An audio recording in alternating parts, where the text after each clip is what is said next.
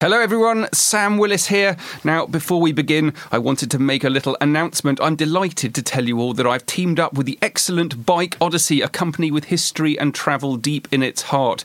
They offer exceptional biking adventures. Bike Odyssey was set up by the historian, TV presenter, and friend of mine, Sam Wood, who made the BBC documentary on Hannibal's Trail, and he subsequently dedicated his life to cycling in the footsteps of great historical figures. This autumn, I'll be joining their Venetian tour travelling in the footsteps of Marco Polo. Come along and see for yourself why the Adriatic Sea is the most scenic coastline in the world.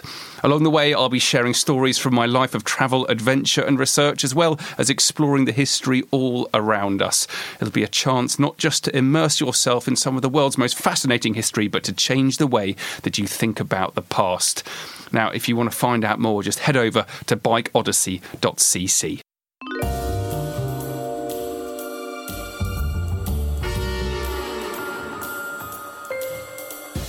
Ladies and gentlemen, welcome to Histories of the Unexpected, the show where we demonstrate that simply everything has its own history, like diligence, homes, or shivering. Or like eating, greeting, and fleeting. Hmm. Something is fleeting. Or warts, quartz, and ports. And with ports, I'm thinking about ports in which you sail into, but also uh, rare ports that you drink.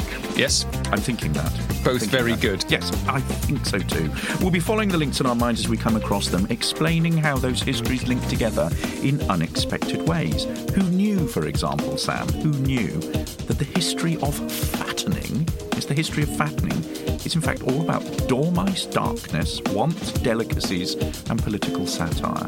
Or that the history of tattoos is about domination, property, slavery, barbarians, superiority, oh, and painfulness. Oh, it is. They don't have a tattoo, do you? No. No. Yet. Yet. We should No. get histories of the unexpected tattoos. Yeah, I like that. Uh, the man sitting opposite me, he's the Caesar of the historical seasons. It's Professor Extraordinaire of Early Modern British History at Plymouth University. It's James Daybell. Hello, James. Hello, Sam, and Jinx, because Ah. the person sitting opposite me is the Julius Caesar of imperial history. We'll have a sort of civil war here. It is the wonderful. Uh, Famous historical adventurer, Mr. History himself, Dr. Sam Willis. Thank you, James. Has anyone guessed it? This is where you all nod when you're on your bike. No, I have guessed it. Because we are going to be doing the Romans.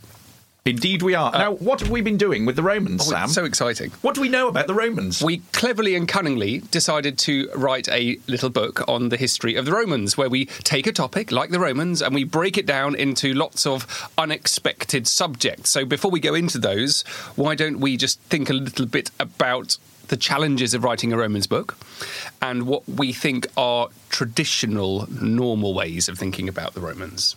The starting point for us was realizing and working with the fact that the term Romans is um, it's a slippery it's a slippery bugger, isn't it? Yes. Um, it can be used to describe an enormous number of people who lived in an enormous different number of locations at different times under different laws and with different beliefs. I think the thing is, as a scholarly interloper into a new topic like Romans or Vikings or World War II, when you you haven't been trained in that area, you want to be you want to get a, a grip on it, don't you? Yeah. You want to, you know, and so with this. As with our books on Vikings and our books on World War II, our books on the Tudors, I'm a Tudor professor, um, we wanted to really get to grips with what the landscape was like in terms of definitions, in terms of the source materials.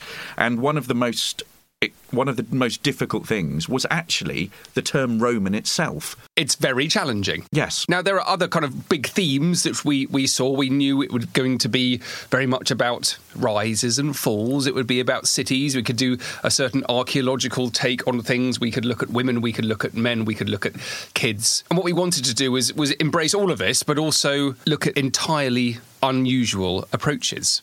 Yes. Um, what did you think of the evidence, the source material we had to work with? Did you enjoy it? Brilliant. I loved it. Um, I found it really challenging and new. Um, I had n- I had taught uh, the sort of latter part of the Roman Empire before, so I knew some of that um, as a as a Renaissance scholar, a lot of the classical texts are familiar to me. Um, but you've got different different categories of source material. So you've got the written evidence that survives from the time. Um, we've got early letters. You've then got the um, printed materials that survive. The very, I mean, they're printed now, but the all of the writings. So you've got your sort of classical authors. Um, and you've got histories and you've got plays and you've got political treatises from all the sort of famous writers from Cicero onwards that we're all very familiar with. Uh, you've got collections of letters. Then you've got the archaeological record, mm-hmm. uh, which is extraordinary, uh, extraordinarily varied. And along that, you've got the, the architectural record. You just wander around somewhere like the Forum in Rome and it's like wandering around a sort of you know outdoor museum of antiquity. We've also got uh, a lot of paintings that survive. Um, you've got places like Pompeii you know, which is a sort of an intact city. Um, and there's been an enormous amount of research that's done on that. In in in the UK, you've got places like Vindolanda uh, in the north, yes, um, which are Hadrian's Wall. In Hadrian's Wall. Um, so that's uh, uh, for those who don't know, it's had some uh, particularly unusual environmental conditions, which meant that lots of items which had been thrown into the ditch surrounding yes. the fort have been preserved in immaculate condition, particularly like shoes. shoes yeah. Yes. Um, so, it, um, and I suppose the challenge is. You know, often we are, as historians, we're used to working with a particular category of written document. Yeah. And fewer of those kinds of documents survive for earlier periods, ancient periods in history. And so you're having to think much more cleverly and much more imaginatively about the range of materials that you're that you're working with, and that is an absolute gift for histories of the unexpected because you make these huge sort of leaps. Um, so that that was a, that was a challenge. It was it was having to get to work having to become familiar with different types of source materials, rather like the when we worked on the Vikings, and sort of mould them all together. Yes, and make them work for yes. you. I think the, the Roman period it's marked, I think, by one really interesting fact. One is that there is an enormous variety of material. Yes. So particularly if you just think about written material, you've got histories, essays, poems, plays, manuals, all sorts of different type of things.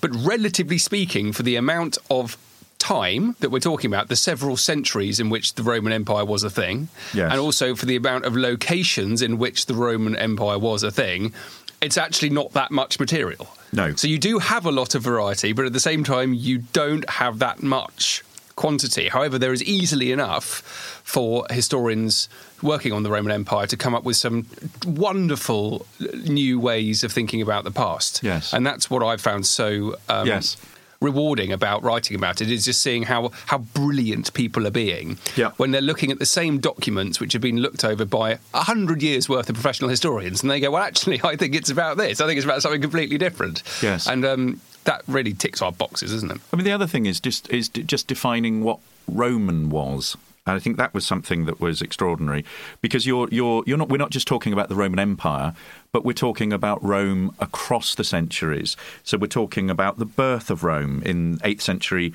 uh, BCE. You're then talking about the the time of kings when Rome is ruled by a series of kings from 753 BC till 509 BC. Then the period of the Republic yeah. that comes after that. That then that then moves into the Roman Empire which is a period roughly 27 BCE to uh, 285 CE.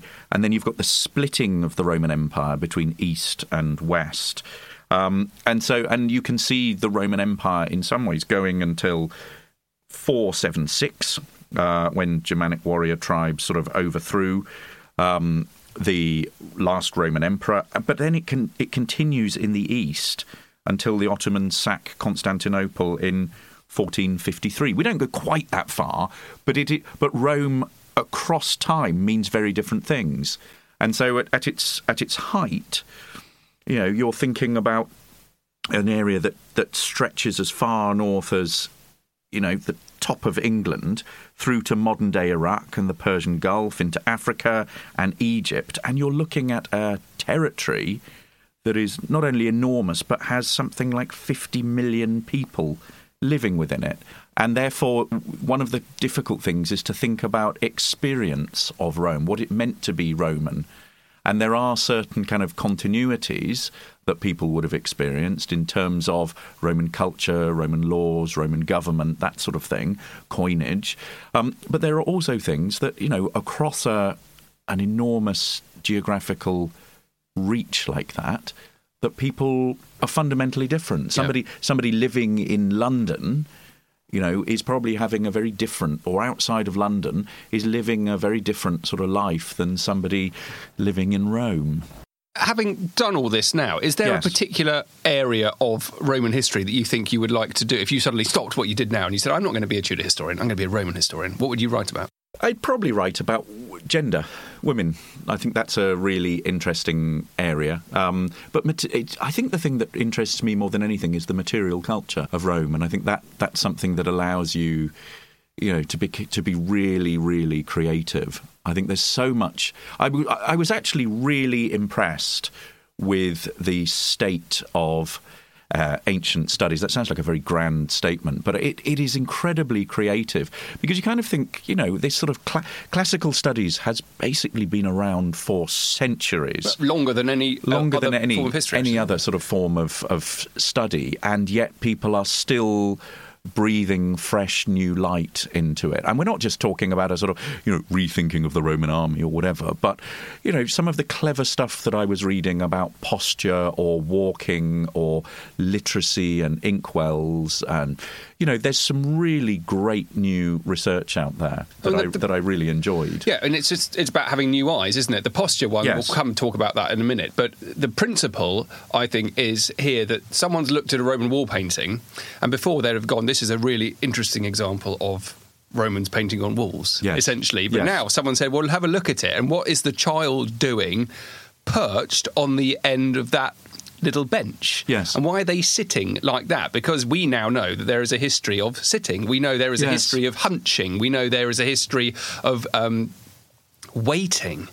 I think one of the big questions that I have about ancient Rome, and this came to me listening to Mary Beard, the wonderful Mary Beard, on Radio 4 the other day. She's giving a series of lectures at Cambridge.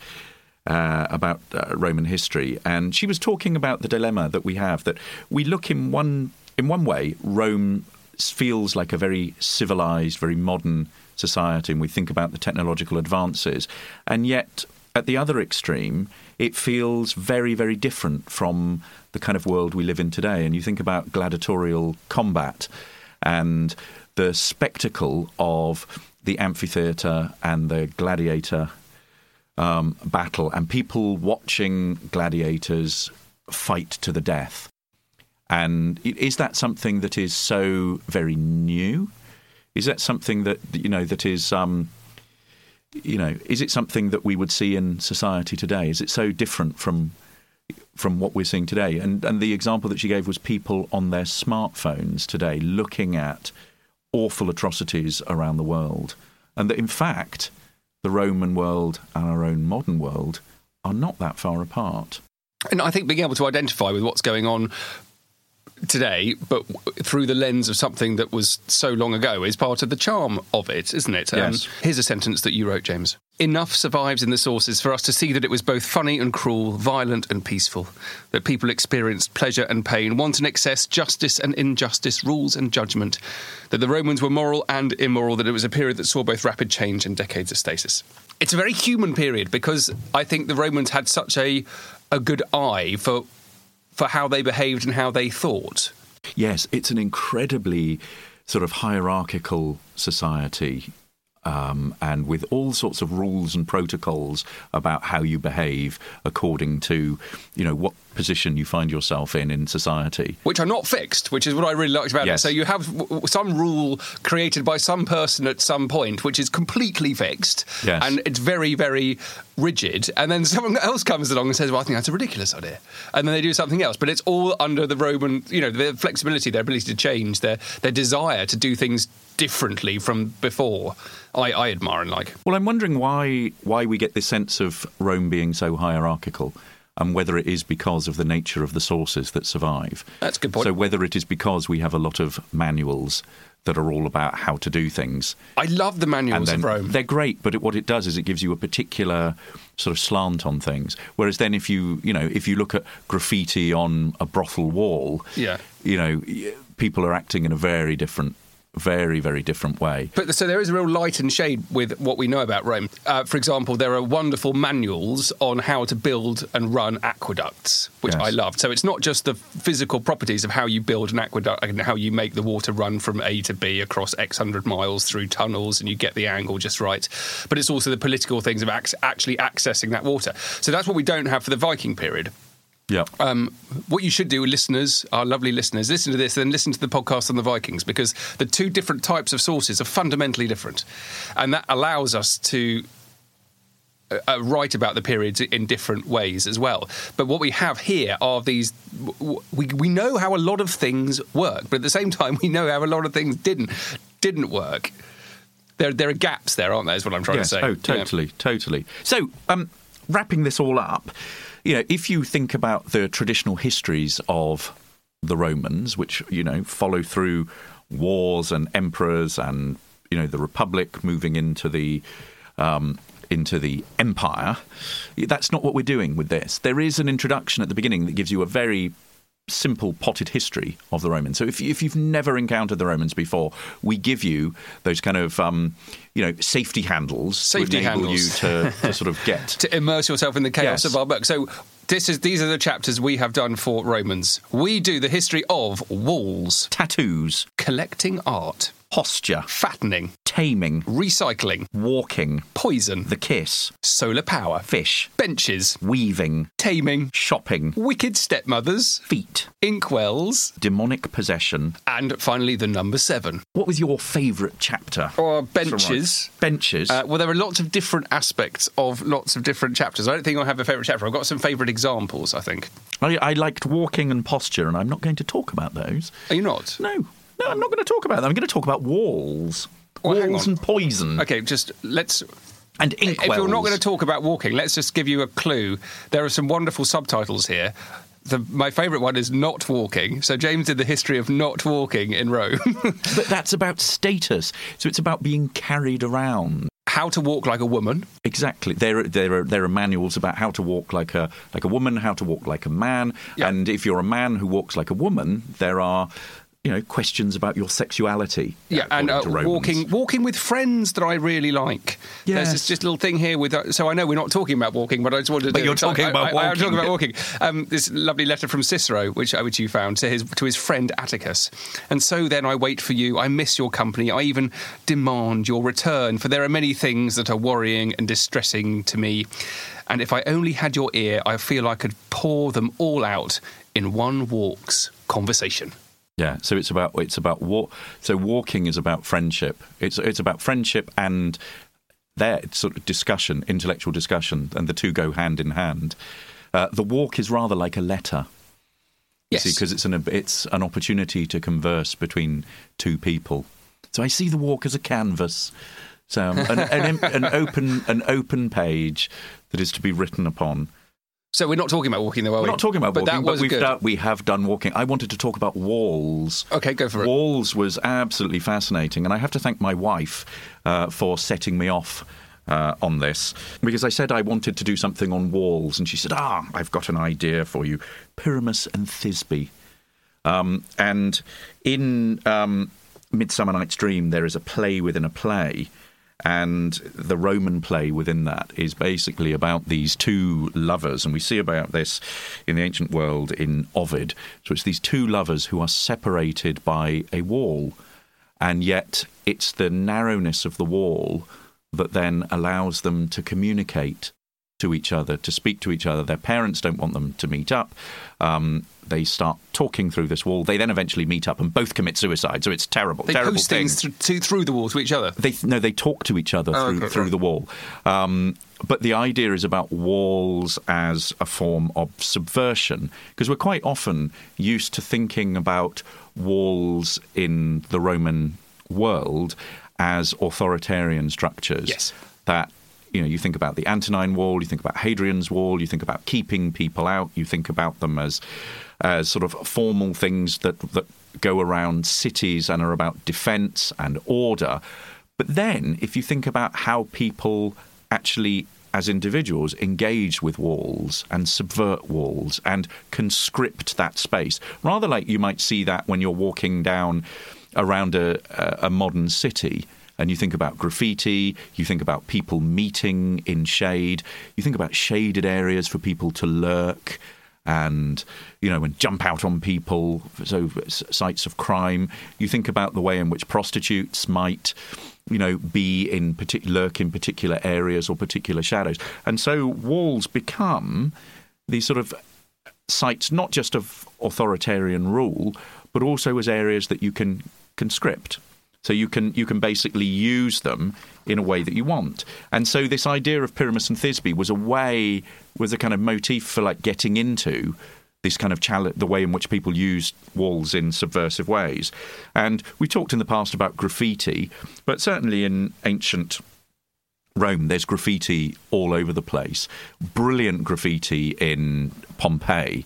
Um, there's a brothel uh, in Pompeii that they have excavated, and it has all sorts of graffiti on it for from men who are expressing their sexual prowess on the walls, prostitutes who presumably have put prices on the walls. Um, there's a wonderful house of Maius Castricius, uh, which is a four storied house in Pompeii that looks out over the Bay of Naples. And you've got over 80 examples of graffiti mm. on the wall there. You've got uh, re- reply and, and riposte uh, poems, you've got drawings that are, that are sort of erotic. And so you say the reply and riposte, people having conversations. People having conversations. So it's it's not just we think about graffiti as a form. It's not just people sort of writing something for others to read. It's people writing it, and then somebody reads it and responds to it. Yeah. Um, which, which, is so you get you get there the the uh, sort of sense of conversation on the walls. So graffiti on walls becomes something that's incredibly organic, very, yeah. very, very clever. I love the bit about the uh, people lurking in the shadows of the walls. Yes. as well. Yes. Which really kind of brings it home. So you think of the walls as being structured, rigid, military, authoritarian things. And actually, by their very presence, you're creating areas for people to break laws, to people to yes. be doing secret stuff. Yes. I mean, it's very, it's very, I mean, you could look at this history of walls across time and you could probably see very similar activities. If you look at the history of 17th century York, you look at the way in which people interact with the walls of York, I think you'd see very similar patterns. And so, I mean, that's a really interesting thing about how people's interaction with architecture is sort of quite continuous over time.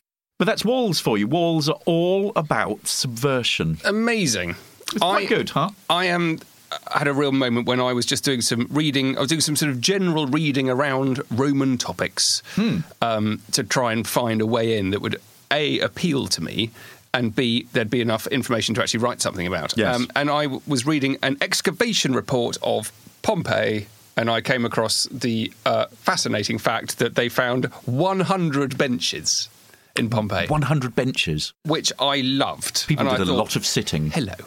I can do something with this. There's some really interesting stuff going on, on in Pompeii. And um, you always challenge yourself yeah. to write things that seem impossible. It did, but um, there's some scholarship written on the benches of Pompeii, so I followed all that up, and that was that was uh, really eye opening. So it turns out there are 100 benches. They're associated with 69 different properties, mm. and they're benches which have been built by property owners to provide people who walk past their property or sit out the front of them to pass the time of day. So you've got this kind of urban phenomenon of Romans providing public resting places.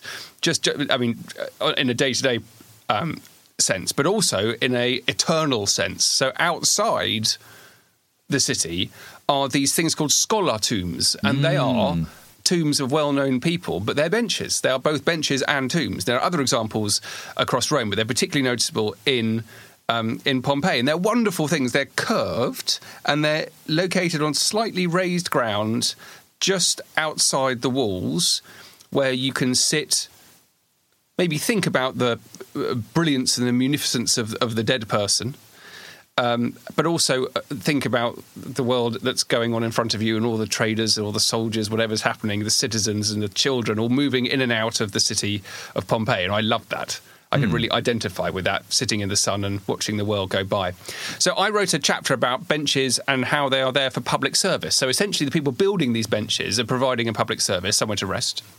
Um, but at the same time, that then allowed me to write about seating in theatres, um, which is all done on benches, and also seating in government. Yes. So you have the uh, the bench orientation and the way that the benches worked in the Senate, and then you have um, other other examples of how benches are absolutely fundamental to Roman democracy, and how that then changes subtly during the empire. So uh, benches was the eye-opening thing, and I'm I I love that chapter. It was very. It was a very good chapter. I loved tattoos. Yes. I've been wanting to write about tattoos for ages, and the Roman world is full of tattoos. Yeah, in a variety of ways. Um, tattoos was all about imperial domination. So the tattoo, and there are all sorts of descriptions about how tattoos were were were made. Uh, which is fascinating, and also the removal of tattoos. You know, and Yeah, uh, so the they sounded painful. Knowledge of that, knowledge of that, incredibly painful. But knowledge of knowledge of, of inking and then taking away the ink seems to have been quite widespread. But they, the Romans used them to mark as a form of ownership. So they would mark slaves with it. It was a way of marking criminals as well. Um, it was also a form of punishment. Um, but also, I think people could. Um, it was a way of marking out Roman civilization from the barbarians. So if you have a look at at accounts of people in, say, ancient Britons, they were supposed to be covered with woad and, and markings, and they were seen in some ways as sort of barbaric and uncivilized compared to the Romans who were were unmarked. Yep. And there's a certain degree of stigma for people who find themselves slaves who find Roman slaves who find themselves freed still having the mark of slavery on their face. And one of the reasons that people seek to have the tattoo taken off is because they want it to no longer look like a slave. And I think here the form of tattooing is very different in the Roman world from today, where today it is about body art and self expression, whereas for the Romans it is about ownership and it's about control. So that was a sort of fascinating little foray into Yeah. the world of tattooing. We should do a, a whole podcast on tattoos. We should we should we'll come back and do it. I mean, I love the way it just flips and the, the reasons for tattooing completely changing. So Yes. you can have a tattoo which gives you pride, Yes. whether it's woad or whether it's a one of the snarling tiger, whatever it might Yes. be. And then you have one which gives you shame, which is I'm a slave. yes. Essentially tattooed on. It's similar with you have uh, the prisoner of war tattoos from um, German Auschwitz prisoner of war, yes, war camps. Yes, yeah. yes. Um, well, you know how marking your body can can be be read in different ways. We talk about that in our live show, don't we? We do. Yes, Bit- bit indeed we do. Yes, we do. I'm brilliant at it. you are. You're very lyrical, James. I've got a quote for you. Go on then. Which is one of my favourite quote, quotes I got here.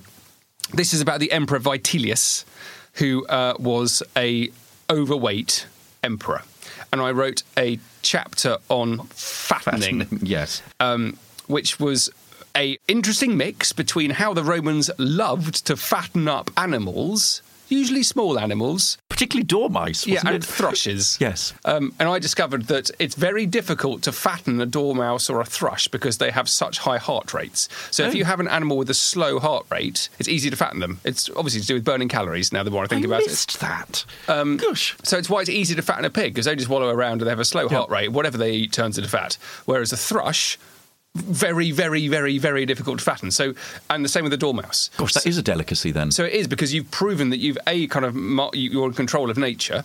Yes. This is why the Romans like doing it, and also you've got this kind of cunning technology, um, which allows you to do it, and you've got you've got systems in place, you've got manuals, all the kind of things that the, that the Romans love. So to you, it is.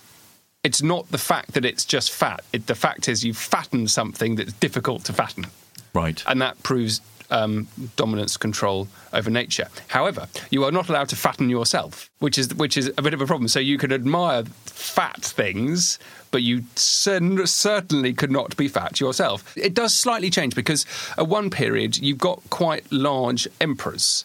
Um, and they uh, choose to be depicted as fat on their coins. Very different from like Caesar's early coins, where he's all kind of cheekbones and bones. Anyway, this is about Vitellius, who's, who is a fat man. Yes. And he is mocked politically on the basis that his his fatness is it is it is evidence of his inability to control himself, his inability to control the empire. It's it's evidence of weakness. Anyway, he he he meets a pretty gruesome death. All along the sacred way, he was greeted with mockery and abuse, his head held back by the hair, as is common with criminals, and even the point of a sword placed under his chin so that he could not look down, but must let his face be seen. Some pelted him with dung and ordure.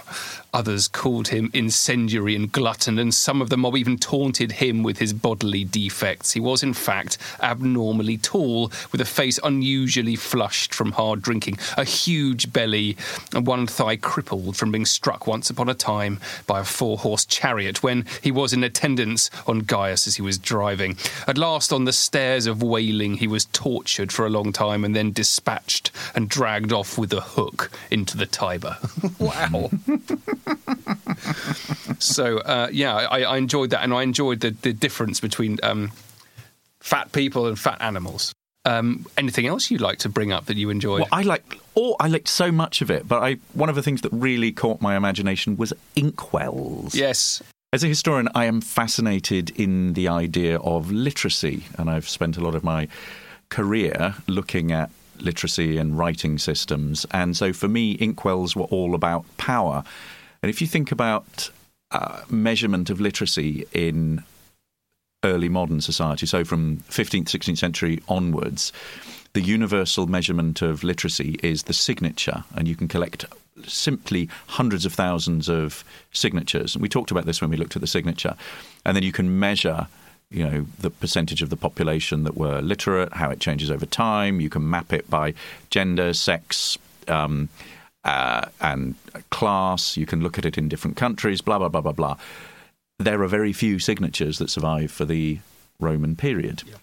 And so, how do you start looking at literacy? We get a sort of sense, patchy sense of literacy by looking at things like graffiti. That tells us something about ordinary people. But there's a brilliant study by an archaeologist called Hella Eckardt um, that looks at literacy and power and starts using inkwells.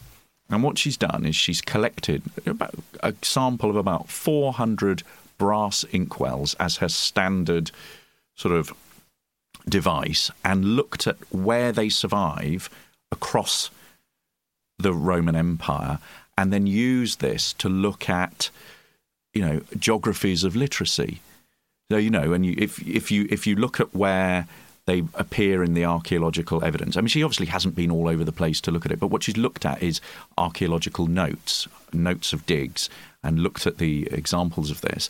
And you start looking at it, not just, these survive not just in the places where you'd expect them, within towns where it's associated with merchants and trades and government, not just in military sites, so on Hadrian's Wall and Vindolanda and places like that, but also in it's found in women's graves. And so you're suddenly able to sort of look at the spread of literacy among particular kinds of women. Now, grave goods are quite difficult to study because effectively what it means is that is how the surviving wished the deceased to be represented. Nonetheless, the fact that the surviving members of the family or whatever chose for inkwells to be deposited in women's graves suggests some kind of connection to literacy. So I just I just found this absolutely fascinating as a result. How do you take some tiny little pot There's all sorts of varieties? Has you know some of them have some of them are larger, some of them are smaller, some of them have twin holes in the top. How do you take that and suddenly talk about literacy? And for me, it also enables you to talk about, you know, about technologies of writing. So in terms of, you know, if you have two um, two joined inkwells, one for black ink, one for red ink. That talks about different systems of writing. If it's a small inkwell that somebody owns, you know, they maybe wrote a little less. If It's a fat inkwell, they wrote more. So you can start thinking about power and government and extension of Roman Empire um, throughout the throughout the realm. I'm particularly uh, pleased with our subtitles that we Yes. have throughout the book. Um, this is my favourite one Okay. The Threat of Peddlers. The threat of peddlers.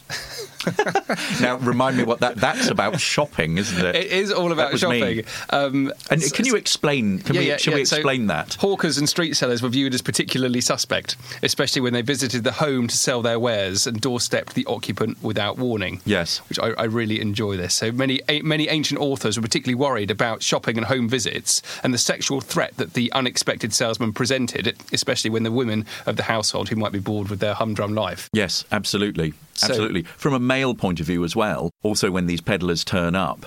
Um, there's a, there's a sort of male disquiet around actually having to put their hands in their pockets to buy women things. Yeah.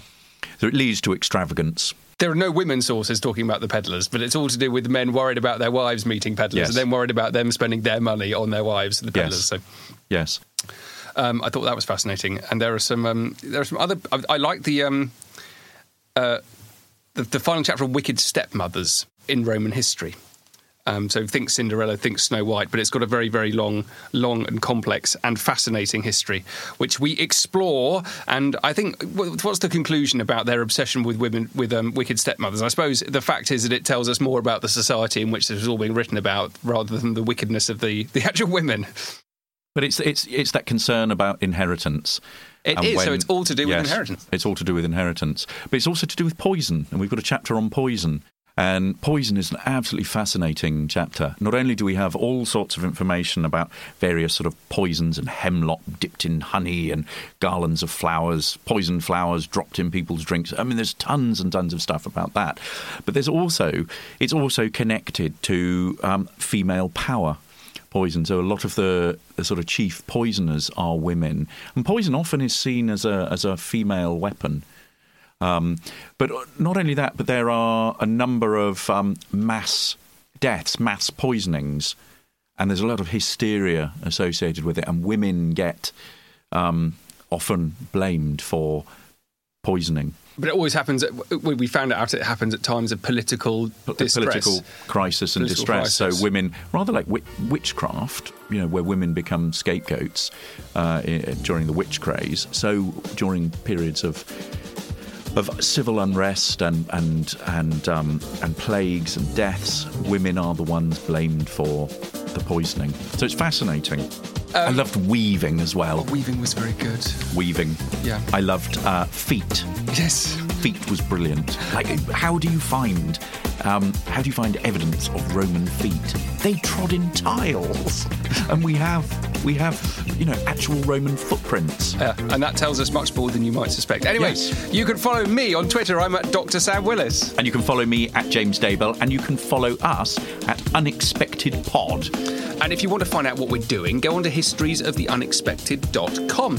We've got a little project for some citizen historians, some student historians who are going to help us out to write some little articles. They're going to be online. We've got our live shows coming up. Do please come and see us live if you haven't. Our podcasts and our books have been turned into a live show by um, a good friend of mine, a very well known playwright, Daniel Jamieson. And you can also buy a signed copy of our book if you go to our website. Should you wish to see uh, your name uh, written on your book with a little bon mot and our scribbled signatures, uh, you can do that. Absolutely can. And um, always please get in touch if you've got any ideas for some more episodes. And I think that's all for now. Thank you very much for listening. Bye. Goodbye.